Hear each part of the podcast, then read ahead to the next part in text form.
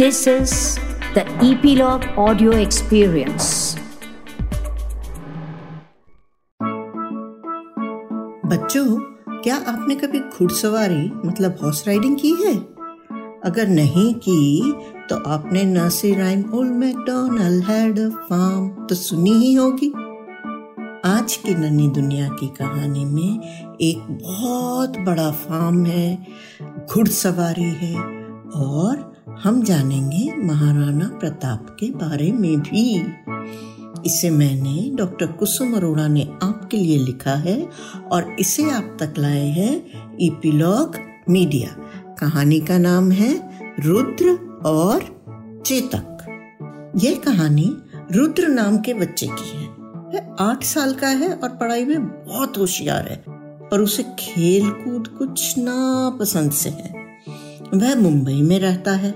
उसके घर की बालकनी से समुद्र दिखता है।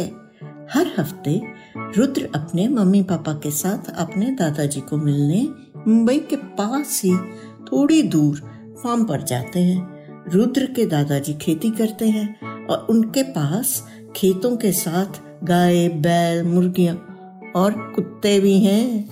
वहीं पर अक्सर रुद्र के पिताजी किसी न किसी दोस्त को भी बुला लेते हैं और सब मिलकर कभी बैडमिंटन या क्रिकेट खेलते हैं। सिर्फ़ रुद्र ही किसी भी खेल में हिस्सा नहीं लेता।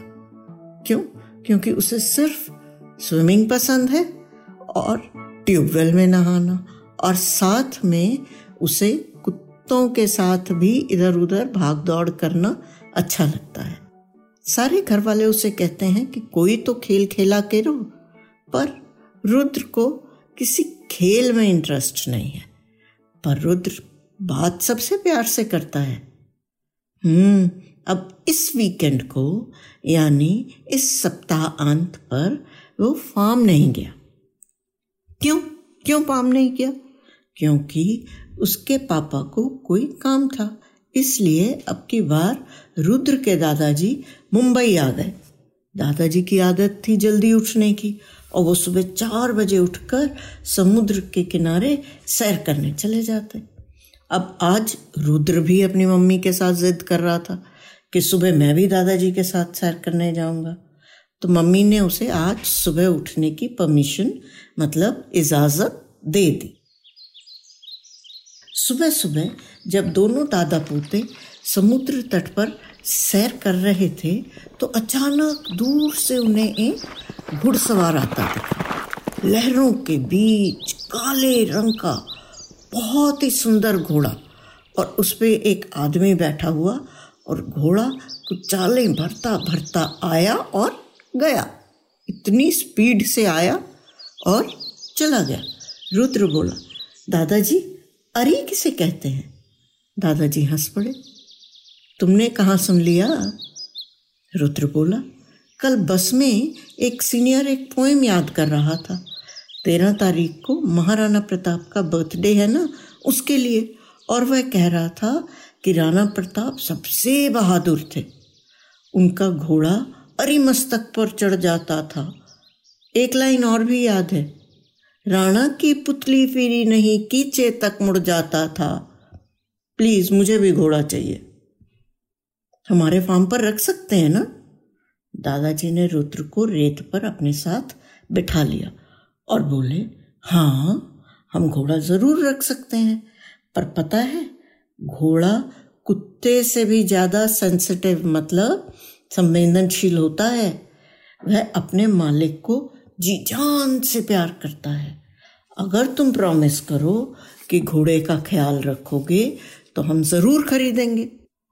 पर तुम्हें एक काम करना पड़ेगा। रुद्र बोला, क्या काम करना पड़ेगा? दादाजी बोले, राणा प्रताप पर गूगल कर मुझे बताना कि तुम्हें सबसे क्या पसंद आया। अगर मुझे वह सही लगा तो हम घोड़ा खरीद लेंगे। रुद्र झट से बोला, ये तो बहुत आसान है। दादाजी ने बोला, बेटा, तुम्हें लगता है। अब रुद्र घर आकर नहा धोकर नाश्ता करके अपने कमरे में बंद हो गए। अच्छा बच्चे, बताओ मुझे, रुद्र क्या कर रहा था बंद कमरे में? हम्म रुद्र गूगल पर, महाराणा प्रताप पर सर्च कर सब कुछ पढ़ रहा था। अगले दिन फिर दादा पोता सुबह सुबह सैर के लिए निकले और उन्हें फिर वही घुड़सवार भी मिला। रुद्र बोला, दादाजी, आप अपने क्वेश्चंस पूछिए। दादाजी बोले, सैर के बाद। फिर जब दोनों रेत पर बैठ गए तो दादाजी ने पूछा, बताओ, कौन थे राणा प्रताप? रुद्र बोला, वह महान योद्धा मतलब वॉरियर थे। उन्होंने कभी अकबर की गुलामी मतलब स्लेवरी नहीं करी। उनका जन्म कुंभलगढ़ में हुआ था। ओहो, मैं बताना भूल गया।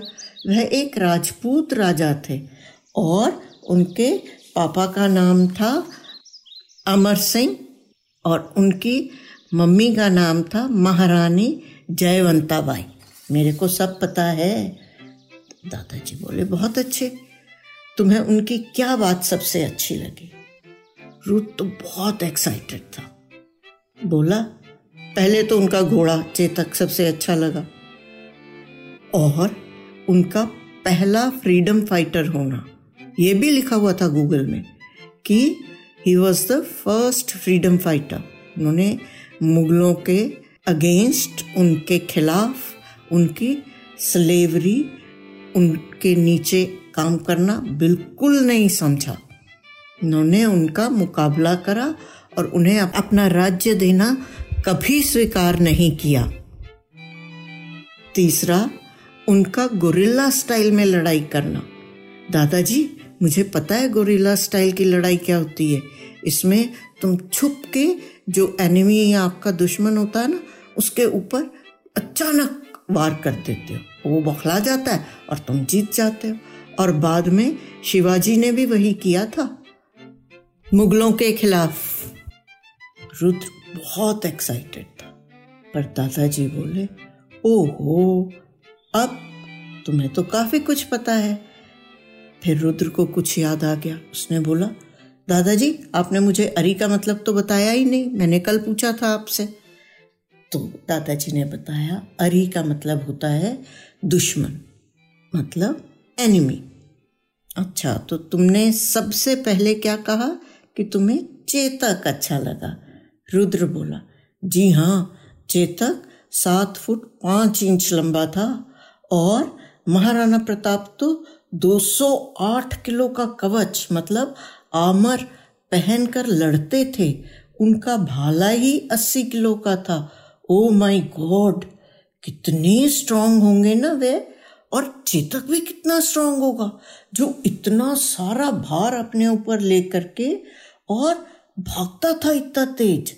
दादाजी ने कहा, यह सब चीज़ें उदयपुर म्यूज़ियम में रखी हुई भी हैं। तुम्हें छुट्टियों में वहाँ ले चलेंगे। और इससे पहले कि दादाजी कुछ बोलते, रुद्र बोला, आपको मैं उदबिलाव की कहानी सुनाऊं? दादाजी बोले, नहीं नहीं नहीं। अब मुझे तुम उदबिलाव की कहानी बिल्कुल मत सता और बोला, मुझे पता है, चेतक राणा प्रताप के हर इशारे को समझता था। और कैसे गंभीर रूप से घायल होने के बावजूद वह खाई कूद कर राणा को बचाने में कामयाब हो गया था, पर बेचारा खुद मर गया दादाजी हल्दी घाटी की लड़ाई में। दादाजी बोले, चलो, मैं समझ गया कि तुम्हें खास खास सारी बातें मालूम है। जानते हो, जब छप्पन साल की उम्र में राणा प्रताप की मृत्यु हुई ना तो अकबर, जिससे वह सारी उम्र लड़ रहे थे, तक रो दिया था। क्यों? क्योंकि अकबर भी जानता था कि वो कितने महान योद्धा और राजा थे, और वह उनके स्वाभिमानी होने की इज़्ज़त करता था। समझ गए बेटा? चलो, तुम्हारा गिफ्ट घोड़ा पक्का, और उसका नाम तो तुमने पहले ही रख लिया है ना, चेतक? रुद्र ताली बजाकर उछलने लगा। बहुत खुश था रुद्र, क्योंकि उससे अब उसका मनपसंद एक घोड़ा जो मिल रहा था। चलो, बच्चों, रुद्र को चेतक मिल गया और वह उसे बहुत प्यार करता था। पर आप लोग भी प्रॉमिस करो कि महाराणा प्रताप की जयंती, यानी बर्थडे पर, ज़रूर उनके बारे में गूगल कर पढ़ेंगे और हमारे पूर्वजों, यानी कि हमारे एंसेस्टर्स की हिस्ट्री के बारे में, उनके जीवन के बारे में जानकर बहुत प्राउड फील करेंगे कि हमारे पूर्वज इतने महान और इतने बहादुर थे। हमें उनसे सीख लेनी चाहिए और सदा अपने भारत की, अपने देश की रक्षा करनी चाहिए। और गर्व के साथ कहना चाहिए कि हम भारतीय हैं। नन्ही दुनिया में कहानी सुनने के लिए धन्यवाद। प्लीज़ अपने कमेंट्स हमसे ज़रूर शेयर करें। हमें इंतज़ार रहता है। यदि आप एप्पल पॉडकास्ट यूज़ करते हैं तो हमें रेट करना ना भूलें। और आप इपीलॉग मीडिया की वेबसाइट पर भी ननी दुनिया सब्सक्राइब कर सकते हैं। या अपने मनपसंद किसी भी पॉडकास्ट प्लेटफॉर्म जैसे स्पॉटिफाई गाना जियो सावन एप्पल पॉडकास्ट वगैरह। अपनी सब्सक्रिप्शन ज़रूर कंटिन्यू रखें। ताकि आपको नोटिफिकेशंस मिलती रहें। मैं आपसे फिर मिलूँगी एक नई कहानी के संग आपकी अपनी नन्ही दुनिया में। तब तक खुश रहें, स्वस्थ रहें।